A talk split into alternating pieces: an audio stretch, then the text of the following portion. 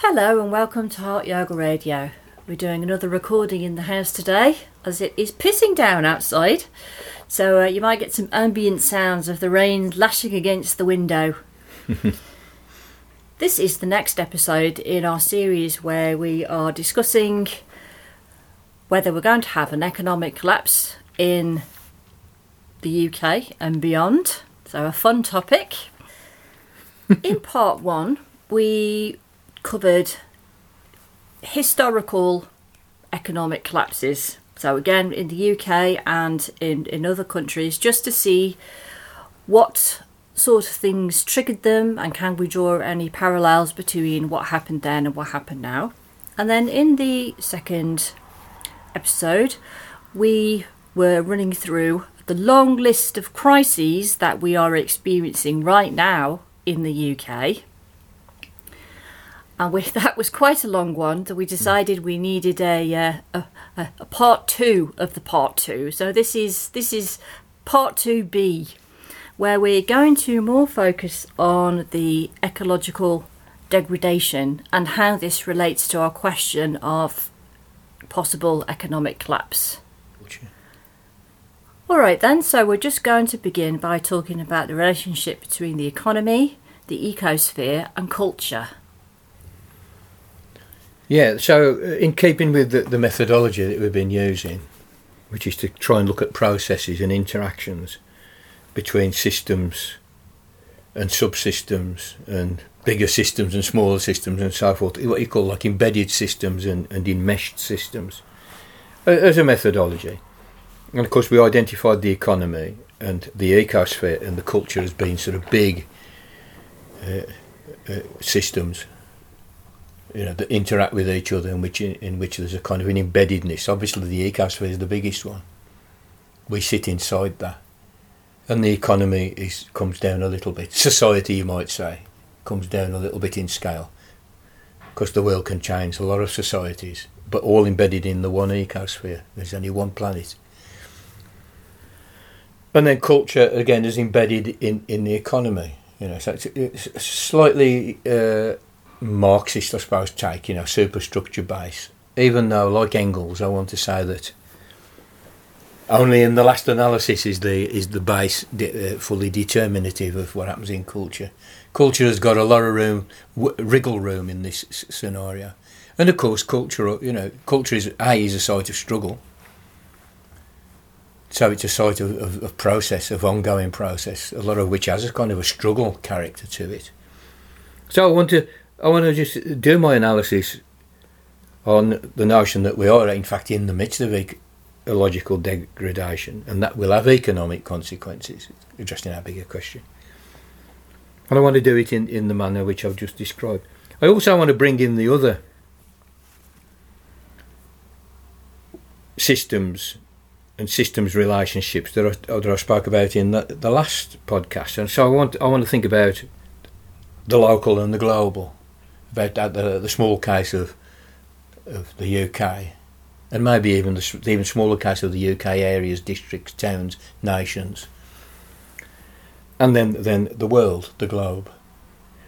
And I also want to talk about that well, the third system, third system of systems that I wanted to talk about, which is psyche and world.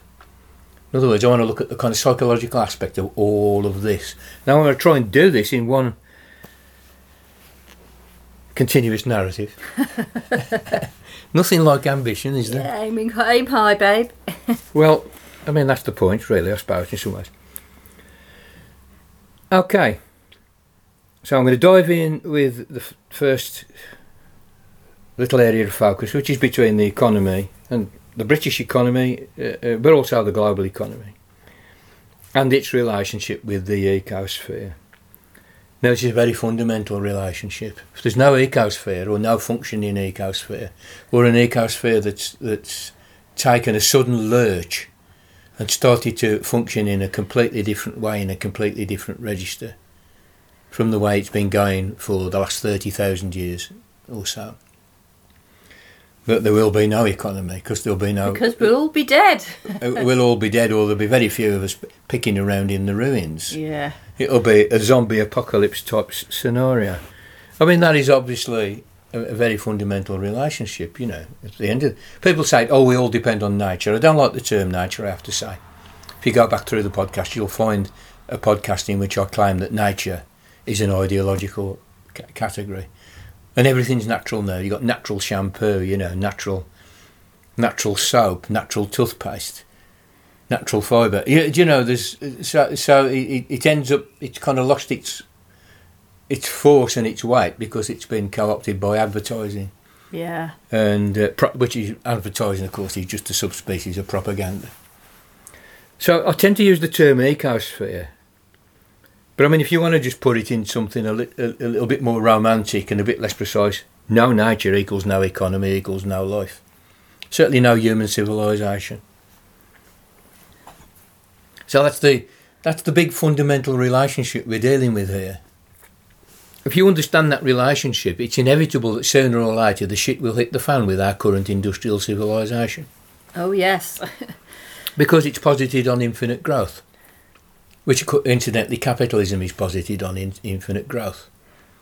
You can't have infinite growth on a finite planet. This is, you know, the point that the XR people make and that green, politicians make all the time, and it's it's so self-evident. It's so, it's so bleeding obvious to put it in Monty Python-esque terms that we shouldn't need to labour it. Yet strangely, we do need to labour it because a whole industry dedicated to ignoring the fact and making all of us ignore the fact. And I'll turn to that uh, shortly. So, okay, let's just look at some, of the things that, that are right in our faces. Pollution. Number one, pollution. Now, in our human civilizational metabolism with nature, to steal a, a wonderful phrase from Marx again, we do a couple of kind of very basic things. We extract. We extract from nature. We dig up minerals.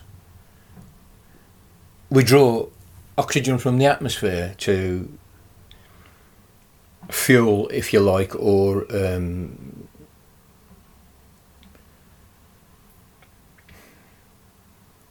to to utilise in industrial processes and so forth. We extract water so that we have water for cooking and washing and human beings need water to live. We extract water. We extract minerals, of course. We, ex- uh, we extract oil and, fu- and coal and gas, fossil fuels, in, to supply our energy. And modern industrial civilization uses absolutely massive amounts of energy. All of our processes are energy. We realise that when we have an energy crisis, which of course we're having at the moment because of a, a, a, an inflation in the price of natural gas, etc. And we uh, we saw that in the last podcast. We also visited the case of the, the Ted Heath government when uh, it, was it was hit by OPEC bumping up the price of oil, not because there was a shortage, but for political reasons, to flex their muscles. And combined with the miners' strike, uh, coal miners' strike, I, I have to, to add, the Ted Heath government comes down. So we've already visited that, you know. But energy, we, so that's part of extraction. But it's also emission. We burn the fossil fuel that gives off CO2. And that is uh, creating, unequivocally, global warming, which means that the mean temperature of the planet goes up with, with uh, unknown consequences in, a sense. We, we know what kind of thing can happen. We're not exactly sure of the timescale, but we can be pretty certain that there will be unusual weather events, sea level rises, changes in what you can grow in certain places. And, and so there'll be more droughts, more storms, more floods. We know that for certain. When, where, and how exactly is a bit more difficult to predict because we're dealing with uh, we're, we're dealing with an immensely complex system, which is the whole ecosphere, in fact, to do that. But this has been known since the late 19th century. The first report predicting uh, an impact on the climate of the emission of lots and lots of carbon dioxide, which was happening in the 19th century in our coal fueled industrial revolution. And this was known in some, I don't know, it was 1890 something, there was a newspaper article about it. The next one I've come across was in the 1920s. It's been known for ages. I knew about it when I was a kid. And I talked about it to my science teacher at school. He says, "Oh no, it's you, you needn't worry," because I'd spotted that the, you know, uh, what the CO two levels were in uh, in in an old chemistry book I'd got from the 1890s. I had a collection of these old books, you know, so I could see how they did chemistry in those days. And um, it was no, it was known, you know, because you look at the figures then and the figures now, and it's doubled, trebled, quadrupled it was still like a small percent. It's only point, it's, you know, it's a, it's a small percentage of that. Most of the atmosphere is nitrogen, you know. But he kind of poo-pooed it. My science guy he said, "Oh, it's just, it's not much." You know, and I was, I, I, even then, I was kind of asking some questions about that. So it's been known well, a long. Your teacher loved you. What, Yeah. what, did, what did you say? Did you? Um, No, I just because I mean I kind of re- re- re- respected him, and I just but I, I but I let a question mark continue to hover over that. You know, we should be in the si- 1960s. So we, we've known about it a long time. So and that that is the the emission. You know, we extract and we emit. And uh, just because of our animal life as humans, we breathe you know, and we eat and we shit and we piss, as I mentioned before. And all of this, this is our metabolism in on the the level of our, our animal life with with with the environment or the what do they call it, the ecosphere.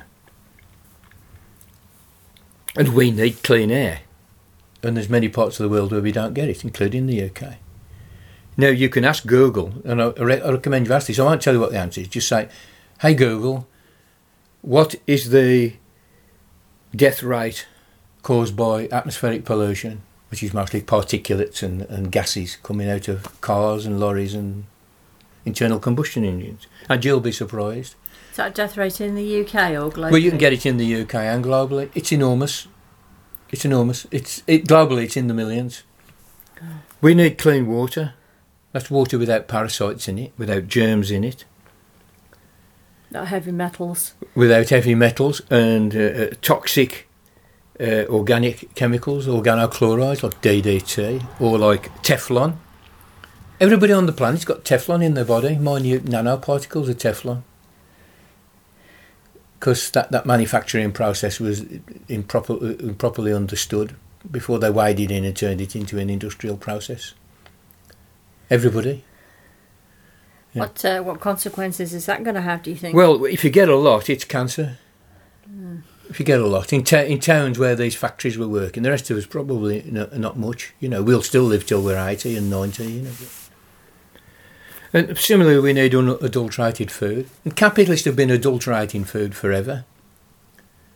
One of the most interesting things in Marxist Capital is a big load of footnotes about the adulteration of bread.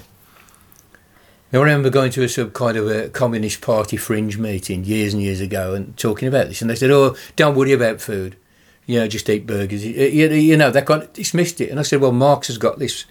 Uh, uh, went to a great deal of trouble to document the, even though it's in a footnote. Marx's footnotes are fantastic. They're going for pages, you know." And uh, uh, about the about the capitalist adulterating the bread, you know, in Lancashire, and it's put like alum and chalk and stuff in the bread to extend the flour, so they could make more profit. And not only, you know, food adulterated just, just by being absolutely crap processed food. Now we talked about diet related illness the the last in the last podcast, but I forgot to mention that, you know, um, obesity caused by eating pro- just living off processed food. Yeah, it's just like fat and sugar in the wrong combination, you know. And uh, and then all the attendant illnesses of that in you know mid, middle age or even quite young, you know, it's diabetes, cancer, heart disease, circulatory disease, a direct result of you know over accumulation of abdominal fat, pretty well related to eating adulterated food, you know, and denatured food. And of course, all this makes profits for people, and it's all about profit. I mean, agribusiness and big oil are intimately related. Big oil makes uh, pesticides and so forth. I mean, and, and they've got a, a, a nasty history of um, making pesticides which are really, really noxious, which kind of kill all the fucking species and, and pollute the rivers. uh, remo- killing all the fish in rivers, which they did in Britain in the, way back in the 50s and 60s. And then when, when the scientists were alerting the oil companies to, to it, Shell particularly, they went into denial about it. Said, oh no, that's not true. And those things weren't banned for a further 20 years because they've got so much political clout and so much money. Similarly, the climate change. The Koch brothers uh, one of whom died last, yeah, last year, and we, we give him an obituary on our podcast. David Koch died. Charles Koch still alive. They've spent billions over decades persuading the, the US government and the rest of the governments in the world not to do anything about climate change cl- and claiming that it's a hoax. This is exactly analogous to the tobacco industry denying that smoking gave you cancer when they knew damn well that it did. And that that um, of course, you know, pushed back meaningful legislation and anti-smoking programs by, by decades again. But the the Koch brothers did exactly the same thing: propaganda war, stemming back decades and decades and decades to get climate denial into the mainstream. Now, fifty percent of Americans, apparently, according to surveys, believe that climate change is a hoax. Nigel Farage regularly goes on the fucking on the telly and says it's a hoax quite a good number of people in the Tory party think it's a hoax. You know, and there's a, this whole complex of ideas that we've we've explored elsewhere, which puts in all into the one basket: right wing politics, ethno nationalism, magical thinking of all, all all kind of stripes, flat earthism and such like.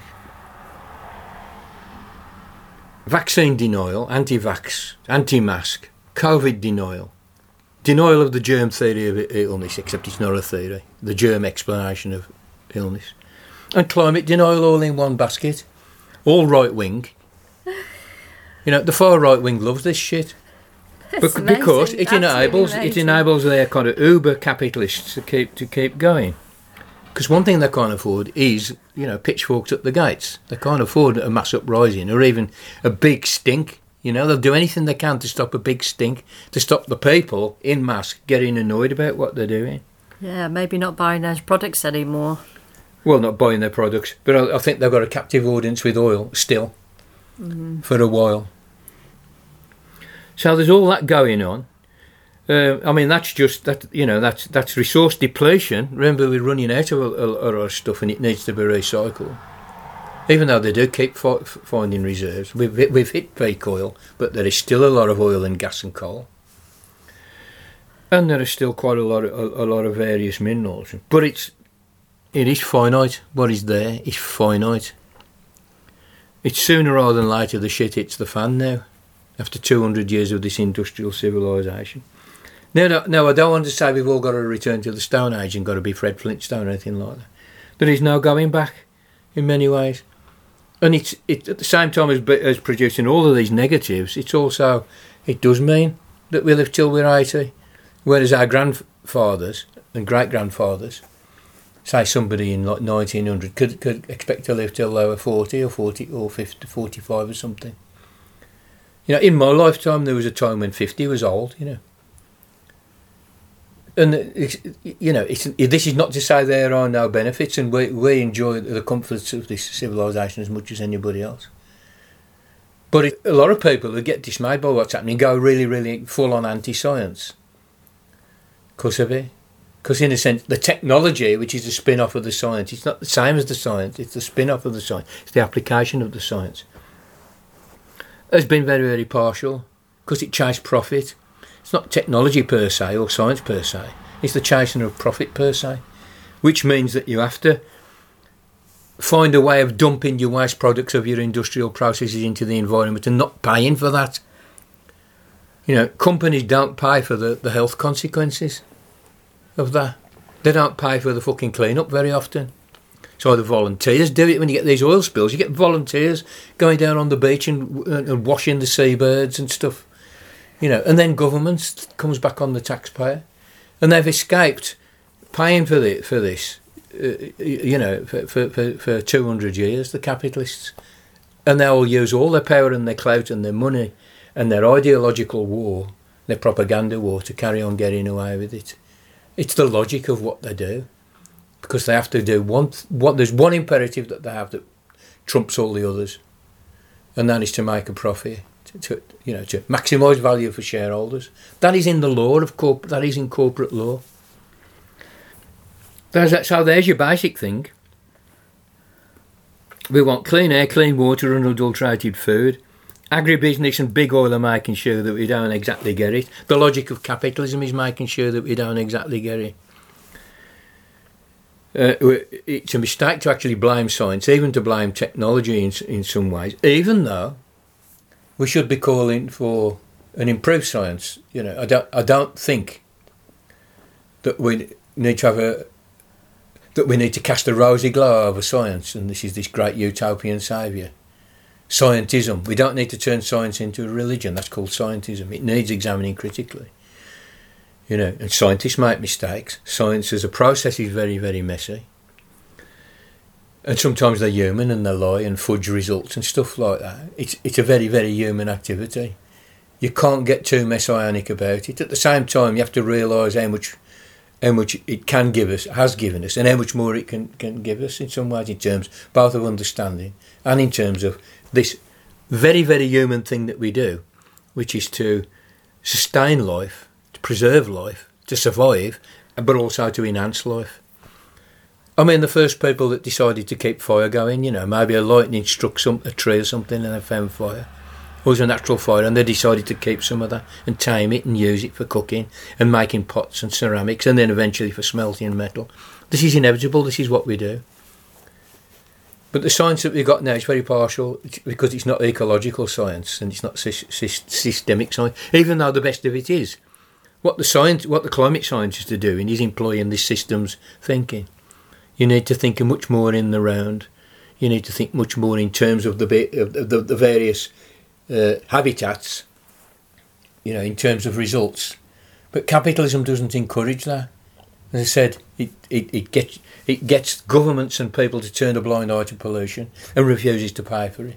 Even though they're being pulled up a little bit now, they have enormous, enormous power. So that's that's that bit. So that really is the, the relationship between the economy and the ecology or the ecosphere, and it, it, it could come down to one one kind of thing, you know, no nature, no economy. And if I can avoid that sort of slightly suspect word nature, no ecosphere, no economy, or no functioning ecosphere that's in a kind of more or less a homeostasis. Now, what we're already seeing climate change, for instance, do is produce chaos it's like the homeostasis has been destroyed by the CO2 and all, uh, and all the other impacts of human industry and civilization on the ecosphere. It can be thrown into chaos. It can suddenly flip, you know. So we kind of have depended on a, on, on a degree of homeostasis. That means it's staying more or less stable. It's fluctuating. I mean, we've had ice ages and stuff, you know, but it's be- between some kind of limits. And it can be thrown into chaos. We know this about systems. Like feedback. The easiest example is to get a guitar, plug it into an amplifier, play it a little bit with your back to the amplifier, then turn around and face the guitar to the amplifier, and it'll it, the sound just increases into infinity, and you'll blow the amp up. You know, this is the kind of destabilisation that which is almost certain to occur unless we change our ways, like now or yesterday. The other part of this, uh, this little triad of, of, of, relationships, economy to ecology to culture. We've already talked about economy and culture in the last one. But what about the relationship between ecology and culture? As I say, you know, we've mentioned how the economy and culture like mutually depend, you know, and all so the, and we've talked endlessly and endlessly and endlessly about ideology and propaganda and advertising and uh, manipulation of populations and manipulation of people's brains and their ideas and all the rest of it.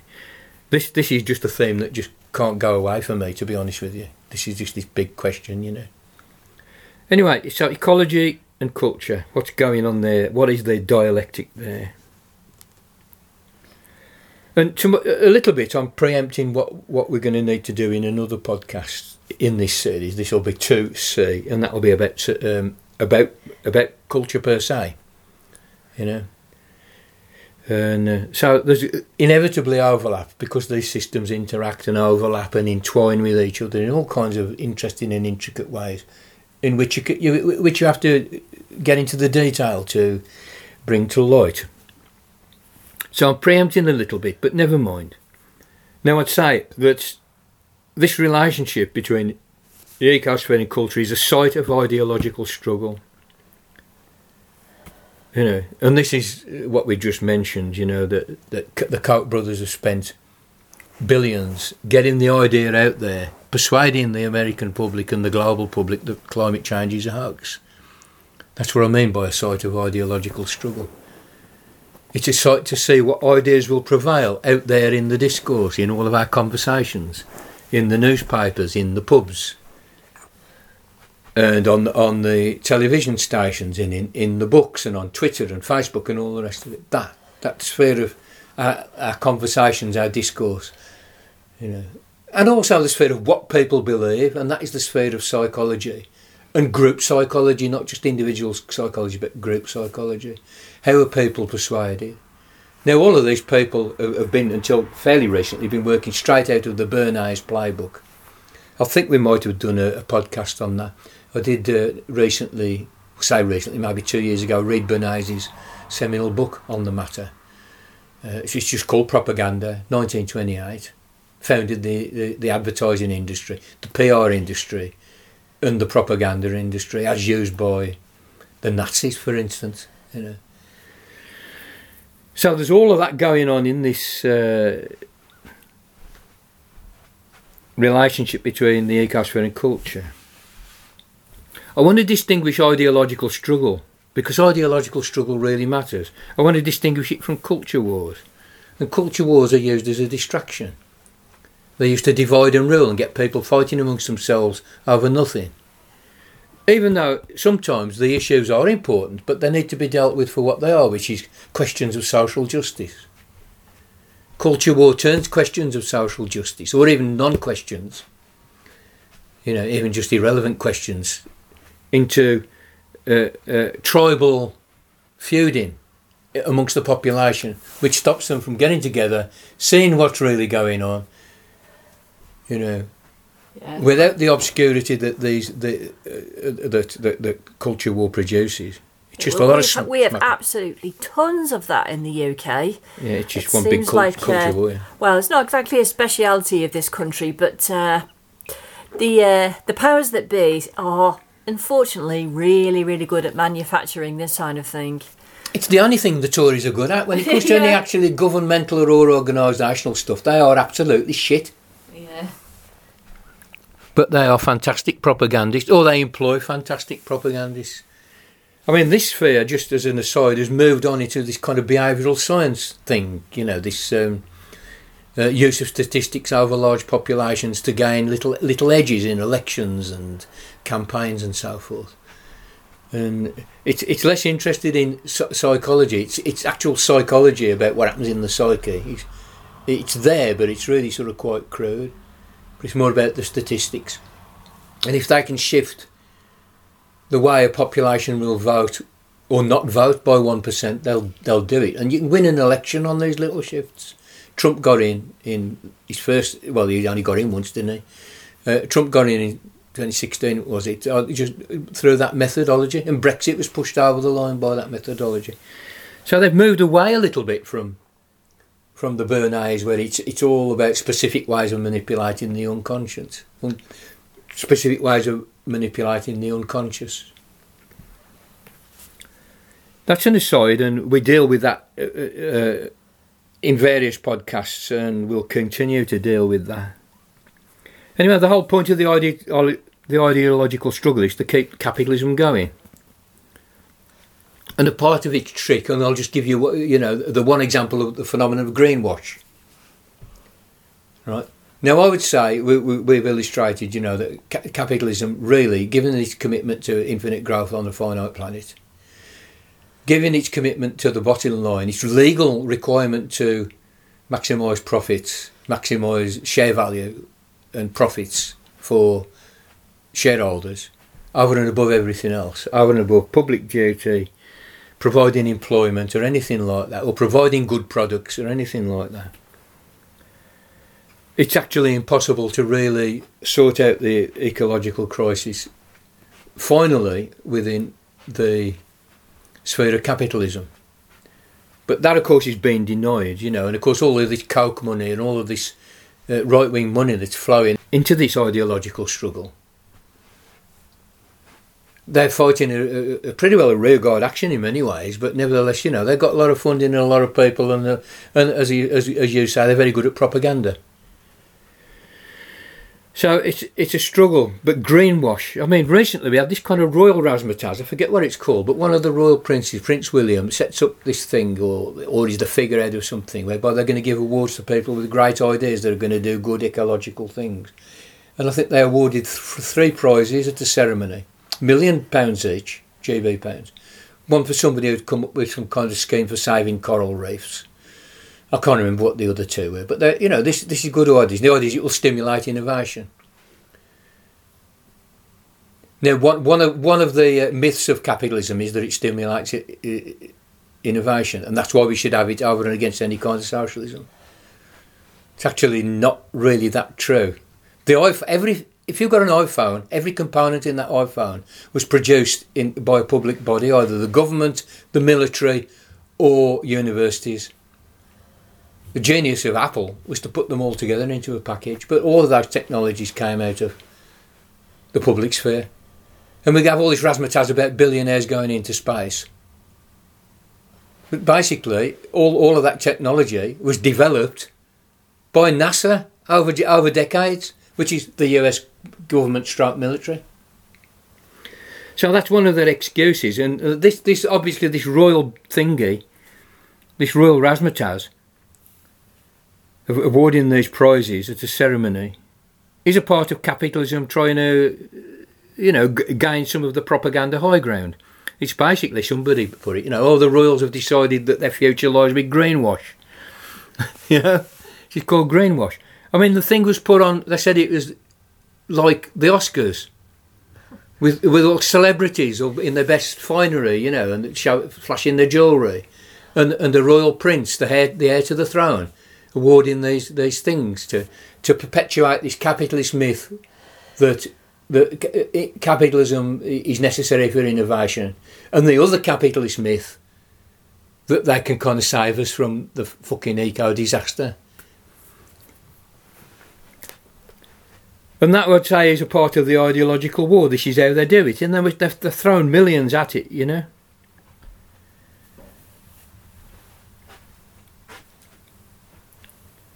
I mean, big oil is, has been doing this for ages.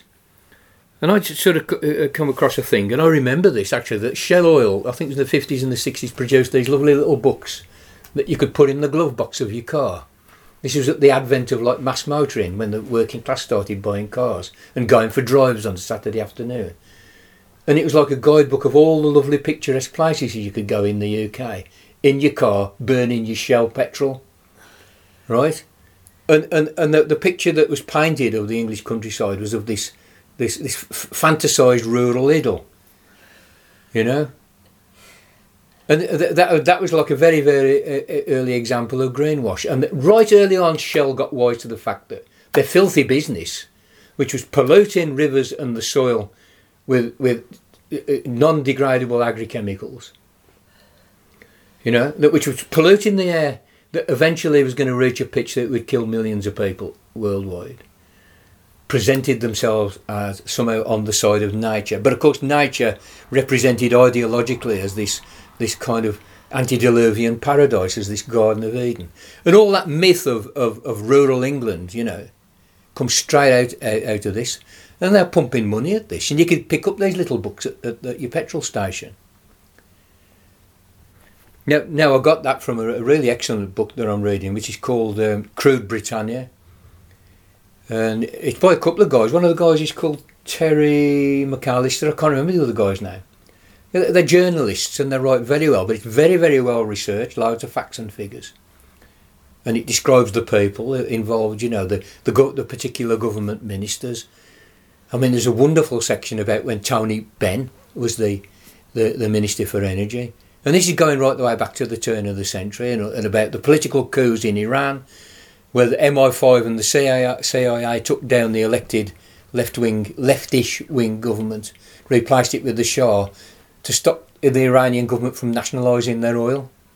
Just wonderful, wonderful book. I'm about halfway through that, so you can look that up. It's called um, uh, Crude Britannia, and it's it's marvellously detailed about all of this this shit that the uh, the big oil gets up to.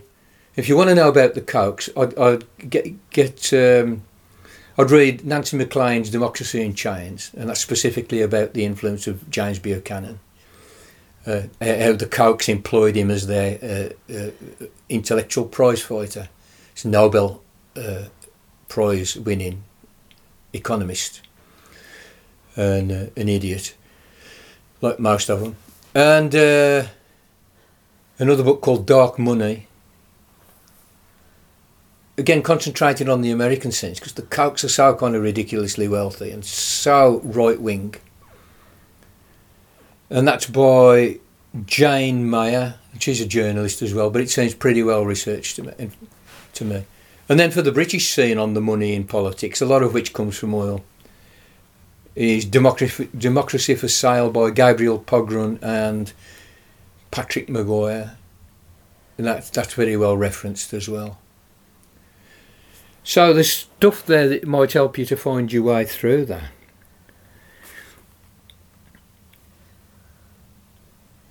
Now, a part of this, of, of course, is that this this ideological struggle, which is the key feature of this relationship between ecology and culture, is the ideological struggle, is that all the the money and and the greenwash and the hogwash that the big oil and their pals and their pals in the government are throwing at winning this this battle.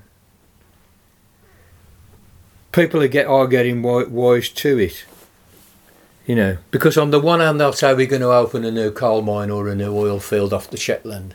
On the other hand, they're saying, "Oh, we are at the forefront of of, of developing alternative energy." What they've actually really done in the past is when somebody comes up with a bright idea for generating wave power or something like that, which which might replace their their their industry, fossil fuels, coal, oil, gas. They buy that invention and patent it, and then store the patent in a vault somewhere so it never gets made. And they've got a history of doing that, whilst presenting themselves as the champions of the environment now. You know, whilst producing eh, absolutely catastrophic spills of oil when the tanker goes aground or something, and, and just killing an ocean, as BP did in the in the Gulf of Mexico not so long ago. That's what they really do.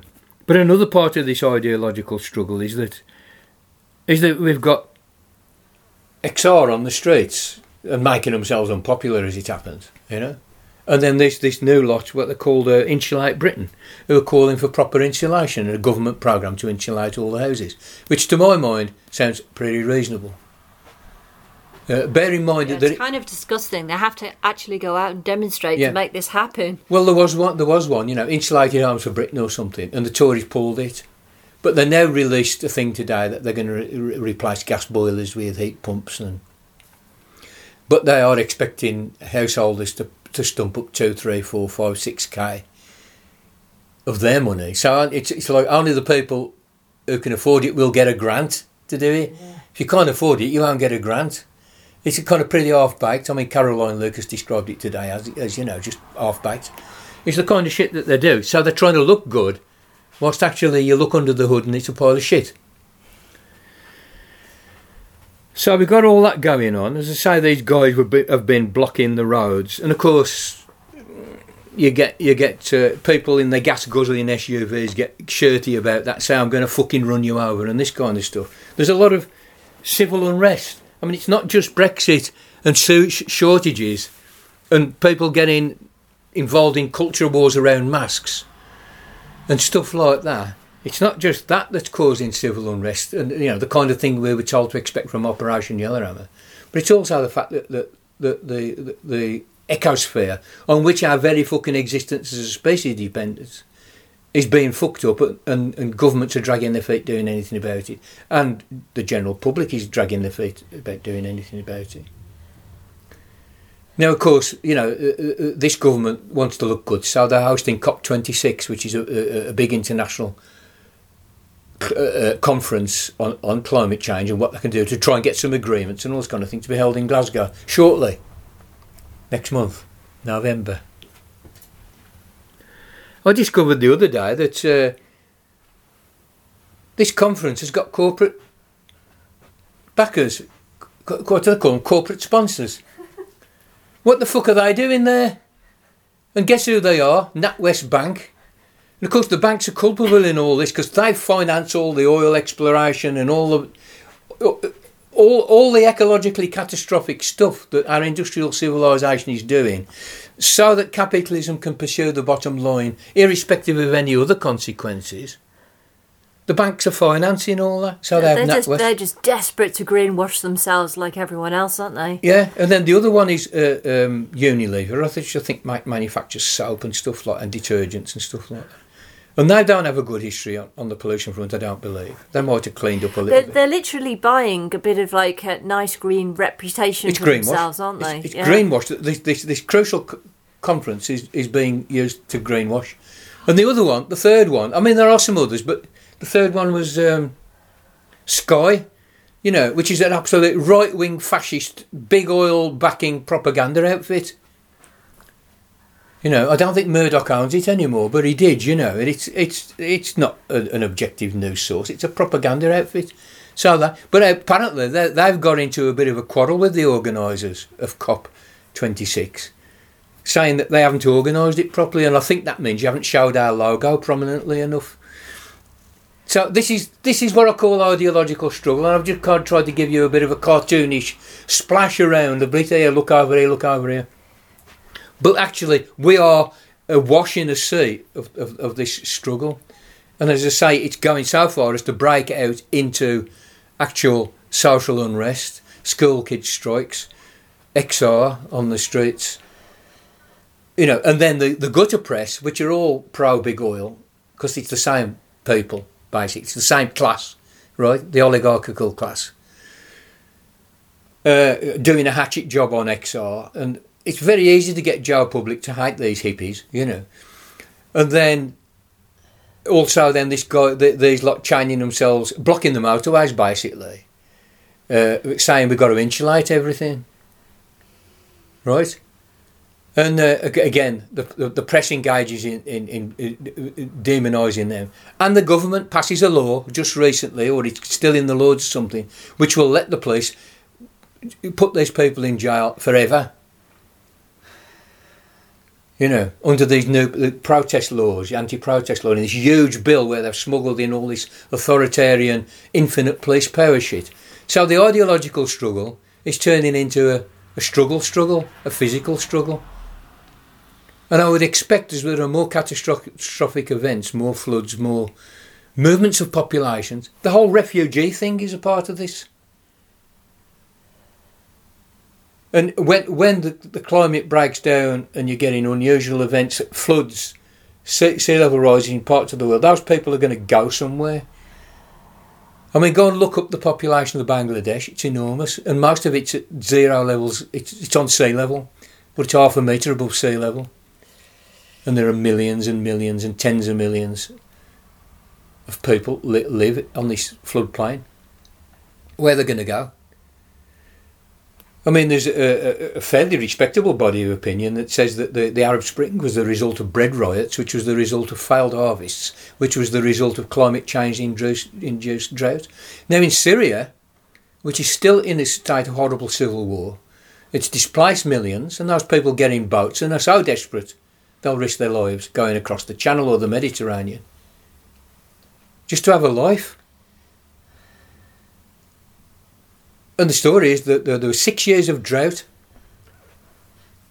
and foul crops in Syria, and then all the small farmers and the farmers growing the basic staple foods, the wheat for the bread and stuff, just went out of business, went bankrupt, and then they moved into cities, and then the whole turmoil that then then the story demonstrating against what was a pretty unpleasant government And then there's a civil war, then, then the social unrest, then the police wade in, it, it escalates to a civil war.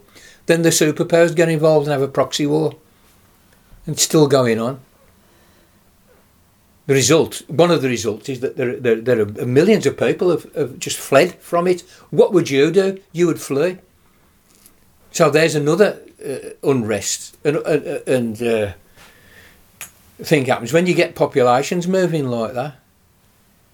And we can be as altruistic as we like, and I like to be, but it will cause unrest. It's not a pretty picture when you start digging in. Okay, so the other system I now want to turn to is, is, is, the psyche world system, the way in which our individual psychology is, is produced by the world and the way it then feeds back into the world and produces the world. You know, this is an interactive system. But also to consider psyche as, as, as not only being individual, but there's also such a thing as a group psyche. And that's the kind of shared mentality that a community might have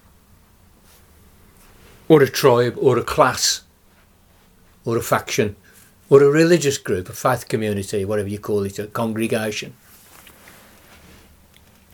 And the, the one thing I want to pull out here again is what we mentioned before is, is the impacts of the environmental degradation on mental health.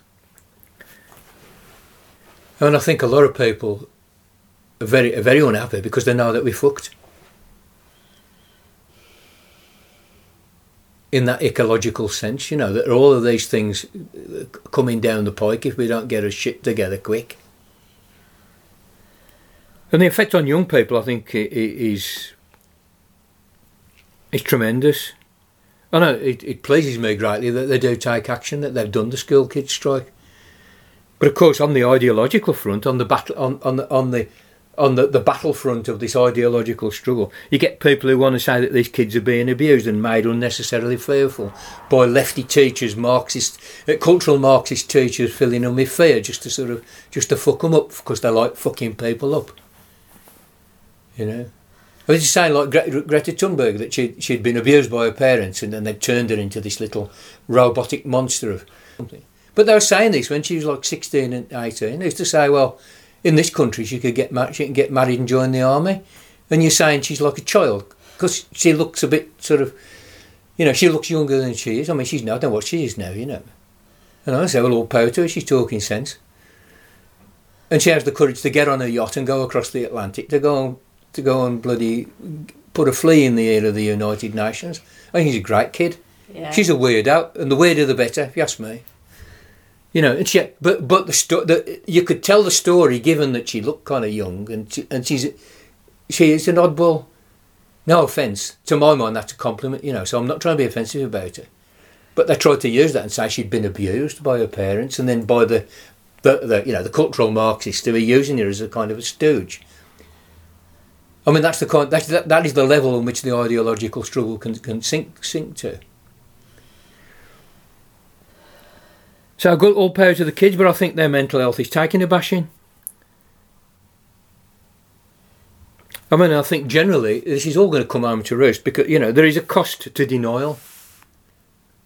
You know, climate denial, the Kochs know what they're doing. They're spending the money so that they can carry on making absolute fortunes. And this, this pathology of hoarding and greed. You know, the pathology of super, being super rich, it's actually a, a, a profoundly nasty pathology. Definitely. Yeah. But I mean, there uh, is. There, you think it's the only way you could possibly explain it is some sort of uh, very extreme mental illness, really, where mm. where you will just do anything to keep destroying the planet for profit, even though you have more money than God already. That's right. Yeah, that's more money than God. That's a nice. And phrase. you you prize having that much money over having a planet that's habitable. Yeah. That you yourself live on. Yeah. I mean, I do think that they actually know what they're doing, or did know what they were doing to some extent. And like, like Big Tobacco knew what it was doing. And Big Oil, the other aspects of Big Oil, know what they're doing. You, you know, if you look at this, this stuff on Shell, even the way they were making themselves look seem like the champions of nature, even way back in the 1950s They knew what they're doing. This was an exercise in pure propaganda. So, but I would say, I would say, when it, when when when their campaigns filter down into general populations, the people who who, who, who get swayed by this Uh, are already in denial. They don't like to look at uh, a very harsh reality, and who does?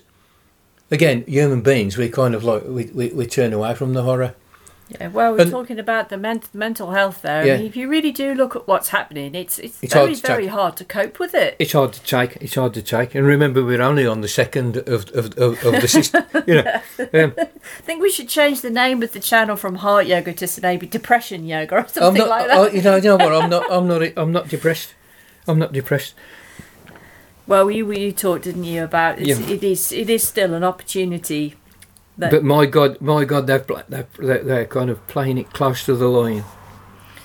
But they do know what they're doing. But the people who are on the receiving end of this this remorseless propaganda uh, uh probably don't, you know. And denial is is going to be for a lot of people what what happens there.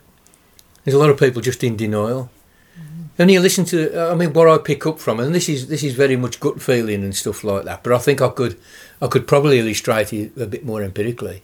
Is you know these these, these people who won't have have a vaccine, you know, that they are actually in, in, in denial about uh, uh, about the situation, and they'll make up any reason. You know, maybe they're frightened of needles, and some people are pathologically frightened of needles. You know, there's, I, I get the feeling of some people I know are like that. Well, you're just in denial, you know, and and, and if if you say it to them and they, they have a job, they don't have anything, anything to push back with.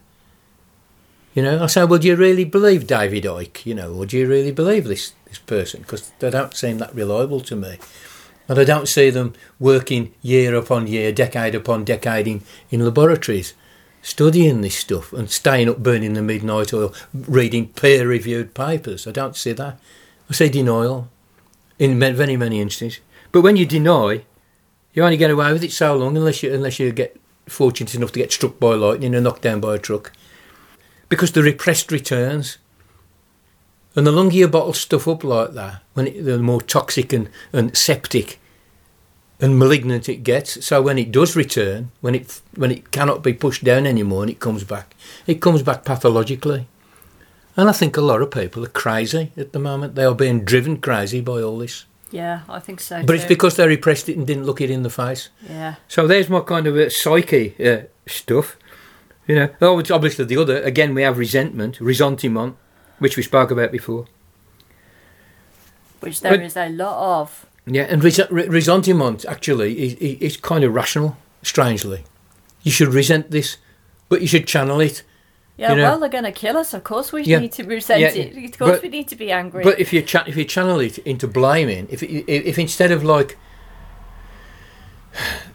a rational course of action that's fueled by a kind of in, indignation and and a, and a thirst for the actual truth, if you replace that with like blaming other people, yeah, well, that's or- it. or- That's the Tories that are constantly. You see it every day. They're always trying to channel away the anger away from them to Yeah. something else. yeah, but they, they they they create the anger and use it. I mean, this this Yeah. when when it comes down to uh, ideological struggle, you do get a battle over, over who's going to funnel the resentment, the resentment, the and, and the and the rage. Resentment's a bit more more toxic than rage. Just straightforward uh, uh, um, rage, you know, at, at an injustice. I think it's got a it's a very clean energy in, in a lot of ways. If you know, if it's not this small resentment's this horrible smouldering, slightly smelly, slightly toxic thing, you know and it, it induces people. I mean, Nietzsche said that, that they um, have recourse to spiritual revenge. You know, he thinks that's the whole mechanism of Christianity. Actually, it was a lot of spiritual revenge on the Roman Empire. You know, Right. so um, by the slaves on uh, against their masters. You know, but there, there you go. I mean, he's. Well, I can, I can see that. he had yeah, he had some yeah. good he had some good, good ideas, but it's it's it's it's extremely fucking dangerous either way, however you want to look at it. And as we keep saying, there's a big danger of fascism in, in, in this because it's free floating and can be captured. And it seems to me that the right and the very far right has captured all, all the kind of anti-science denialism, and that's why you get climate denial and um, anti-vax or, or, or downright just science denial all in the same package. You know, and the, the, there is evidence that the, the, the Koch money that they've been putting into cl- climate denial is finding its way into the anti-vax movement and all that, and the anti-mask, anti-vax. Now there is something sensible behind all this. You see, I mean, these these these, these poor people have, have, have discerned two things which are absolutely incontrovertible. One is governments do bad things, sometimes through mendacity, sometimes through self-interest of the class that they represent, i.e., capitalism, and sometimes just through straightforward incompetence. And our government is pretty up there in all three of those. Yeah, definitely. You know, Yeah. governments, but all governments do bad things. You you might like the Chinese Communist Party as much as you like, and they do a lot of great things. They do a lot of bad things. All governments do bad things. This is a truth. This is a truth. You know, universally acknowledged and, and provable. Governments do bad things. These people get that. Don't trust the government. You know. But and the other thing is the papers lie. The media tells lies. That is true as well. They consistently lie. They are, for the most part, propaganda outfits. But from there, they jump off into this kind of like maelstrom of, of, of, of fantasy, science fiction, you know, and, and psychosis, frankly, you know. Because again, it's quite hard to take because you've got no anchor, you've got nothing to trust. Yeah. So they say, oh, do your own research. And I think that means sitting on the toilet doom scroll, scrolling through Twitter or Facebook, you know. I'm sorry, but Dave on Facebook, you know, very often, or in fact almost always, has not spent his life beavering away in a laboratory or beavering away reading peer-reviewed papers They're more likely or to even say, studying the philosophy of science. So they're more likely to say something or Dave Dave Dave from Dave from Facebook or uh, or Karen down the pub are more likely to say things like um, you told me this really story that made me laugh um, uh, before about the mice. Let's just put that Oh one. yeah, Some, somebody said, uh, "Do you realise that all the laboratory animals on which the COVID vaccines were tested all died within two years?" And everyone everyone draws breath in shock Yeah, horror yeah, round the table. Oh my god, that's it. Nobody has the vaccine now. But the kicker is I know. Well, I actually tweeted back on this one, and normally I don't take the bait. I just it's a waste of time. They're trolls, yeah, they're bots and this and that. But I said, uh, uh, what animals? Uh, what happens if the animal's life expectancy is under two years? and what are we talking about here? Are we talking about elephants? You know, and I left it at that. And then I, I actually Google. I said, "What is the what is the life expectancy of a mouse?" Google, you know, comes back. The life expectancy of a mouse is eighteen months to two years. So, so yes, Then I they did. Then then- all the mice died uh, after. Uh, Yeah. but, uh, not not because Yeah. of the COVID. Well, actually, they It's use. uh, then I said, uh, you know, are, are, are, uh, are vaccines tested on mice? Yes, vaccines are tested on mice. And then generally, after a period, they're euthanized. As a matter of course, you know, it's a part of the laboratory. But now, all the mice died of septicemia and, and, and, and you know, it's not true. It's not true. I mean, decent, decent bit of fact checking. And be careful with fact checking because some of the fact checkers don't actually check the facts. You've got to be ever so discerning, but there are some good fact, fact checking facilities. Be discerning, they're useful. Don't be discerning, you'll get misled. Bear in mind that the Tory party changed its name to Fact Check UK on, on, on its Twitter account to, to, to keep having a go at Corbyn in the run up to the last election. Yeah. So be, be careful, but there, there, there is places you can look, you know. So this is the kind of shit that you get, you know. All the laboratory animals died, and it's just a rumour. You know, and the truth is they don't live fucking two yeah, years anyway. Yeah, but they would all be dead anyway. Even if They'd they all be- died of old age, They- they'd they all would be, be- like be dead. They'd be dead of anyway old now. age anyway, yeah. Uh, So that's the kind of shit you got to put up with. and I would say to you, on this thing of ideological struggle, you need to understand that it's class struggle, but not a class in the sense of whippets and, and cloth caps. You know, class has nothing to do with accents, cloth caps, and the kind of dog you keep, or even the car, type of car you drive. That's that's a cultural idea of class that tries to get into the kind of you know the grain of occupational um, stratification and so forth. But the re- the real thing that matters here is, you know, are you somebody who sells you labour to live, or are you somebody that lives off a, a, a share check dropping on the mat every three months or whatever it is, every quarter? You know, are you in the one percent or the ninety nine percent? This is what you need to ask. But there is class struggle going on here, and using all the classic methods of divide and rule, uh, obscure, mystify, cover up, and use money to achieve that, use your wealth to achieve that. So that we're, we're in the midst of all that, and like I say, like I said, it has psychological consequences. Now, the actual instances in the UK we've dealt with it, floods, fires globally, fires globally. What was it you you saw that uh, thing about the town in um, California? Uh, it was a Called it was Paradise, a? YouTube uh, clip from I think it was ITV about a town called Paradise that had twenty seven thousand people in California, and um, eighty five percent of it burned down in a matter of hours. There was a woman describing this who was nearly in tears and um, Hmm. just uh, be- begging the rest of the world to do something about climate change. Hmm. Is it that the fires in America have been uh, well all over the world actually in the in the last year have been uh, absolutely Yeah. unbelievable. Australia as well. Yeah, oh yeah, We even get them here, didn't we? yeah. We were really lucky this year, but last year we had uh, hill fires out in the Welsh hills. Yeah, and it makes a right mess, doesn't it? So, I mean, just things in the UK, certainly uh, an uptick in, in floods, um, pollution, uh, and because of Brexit and because of supply chain problems that are partly a result of Brexit and partly a result of COVID and partly a result of gov- general government incompetence, uh, uh, uh, we're now having some, some of the rivers that have managed to get cleaned up repolluted with sewage in the UK.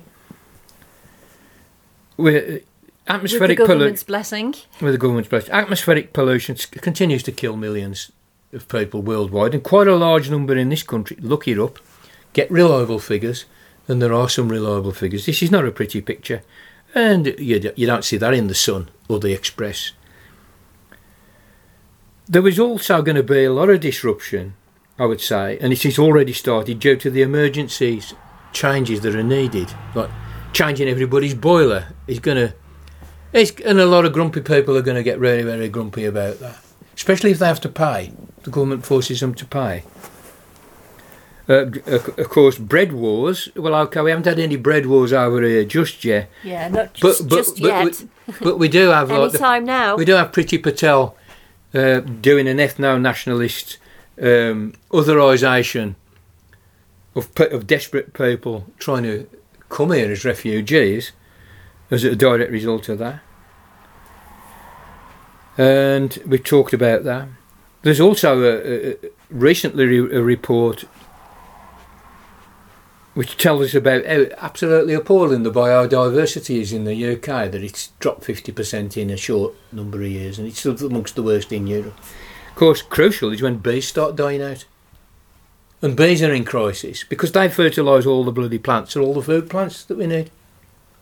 No bees, no life. Just no no ecosphere, no life. No bees, no life. And I, I didn't mention here, you know, that it, it environmental degradation isn't just the atmosphere; it's the soil, and it's the the oceans. And on the on on the train of soil, we do know that farmers are getting the gist of it and are using new no dig farming methods. So when you plough a field, it, it emits loads of methane, which is a more powerful greenhouse gas than carbon dioxide by a, quite a large factor. So they stop ploughing, and a lot of farmers are taking up this no plough method, and you can actually get better yields if you know what you're doing, because soil is a massive carbon sink if you let it be. But if if if this revolution in, in farming uh, A doesn't sort out its methodologies and D doesn't happen globally, we're kind of fucked. There's about 20 harvests, 30 harvests globally. The soil is depleting like mad because of the industrial agriculture, which is based on a partial science and based on capitalism absolutely having to ignore externalities in its quest for short-term gain, i.e. profit, and to do all the things that it necessarily has to do that we've explained in this podcast. Again, in this country, you know, I just mentioned it, you know, pollution of rivers and, and, and compromise of water quality if we're not very, very careful and already happening. There are some actual specifics which are impacting on our life in the United Kingdom and, of course, beyond. You, again, again, I have to keep reiterating this. You can't talk about here without talking about there. You can't talk about now without talking about then and talking about later. You know, this is this is the way we, we, we analyse stuff. So, in conclusion, I should say it's pretty obvious that the ecological crisis relating to atmosphere, water, soil, and oceans is absolutely bound to have an economic impact. And we can see it already having an economic impact. It's pretty unevenly distributed around the world. Very rich countries can partly insulate themselves from it. And very rich classes and very rich people can insulate themselves even more from it. Poor people in all the countries of the world are the ones that get hit by this stuff. And poor countries in the global situation are the ones that are going to get hit first by this stuff. How, how far it, or how deep does it cut in the UK? I would say deeper than we think because an awful lot of money and an awful lot of vested interest has gone into making sure that we don't really know about it. Even though, you know, that is breaking down, the ideological war is heating up with XR, with school kids, with the insulate people, and we'll see more of that. But we'll also see useful idiots steamed up by the propaganda outfits like the Daily Mail and so forth and by big oil money and big agribusiness money into fighting back actually on the streets, you know, as a part of the general unrest. So I think the impact is going to be big, and obviously a, a society that's fighting itself, when that fight gets out onto the street, its economy suffers there as well.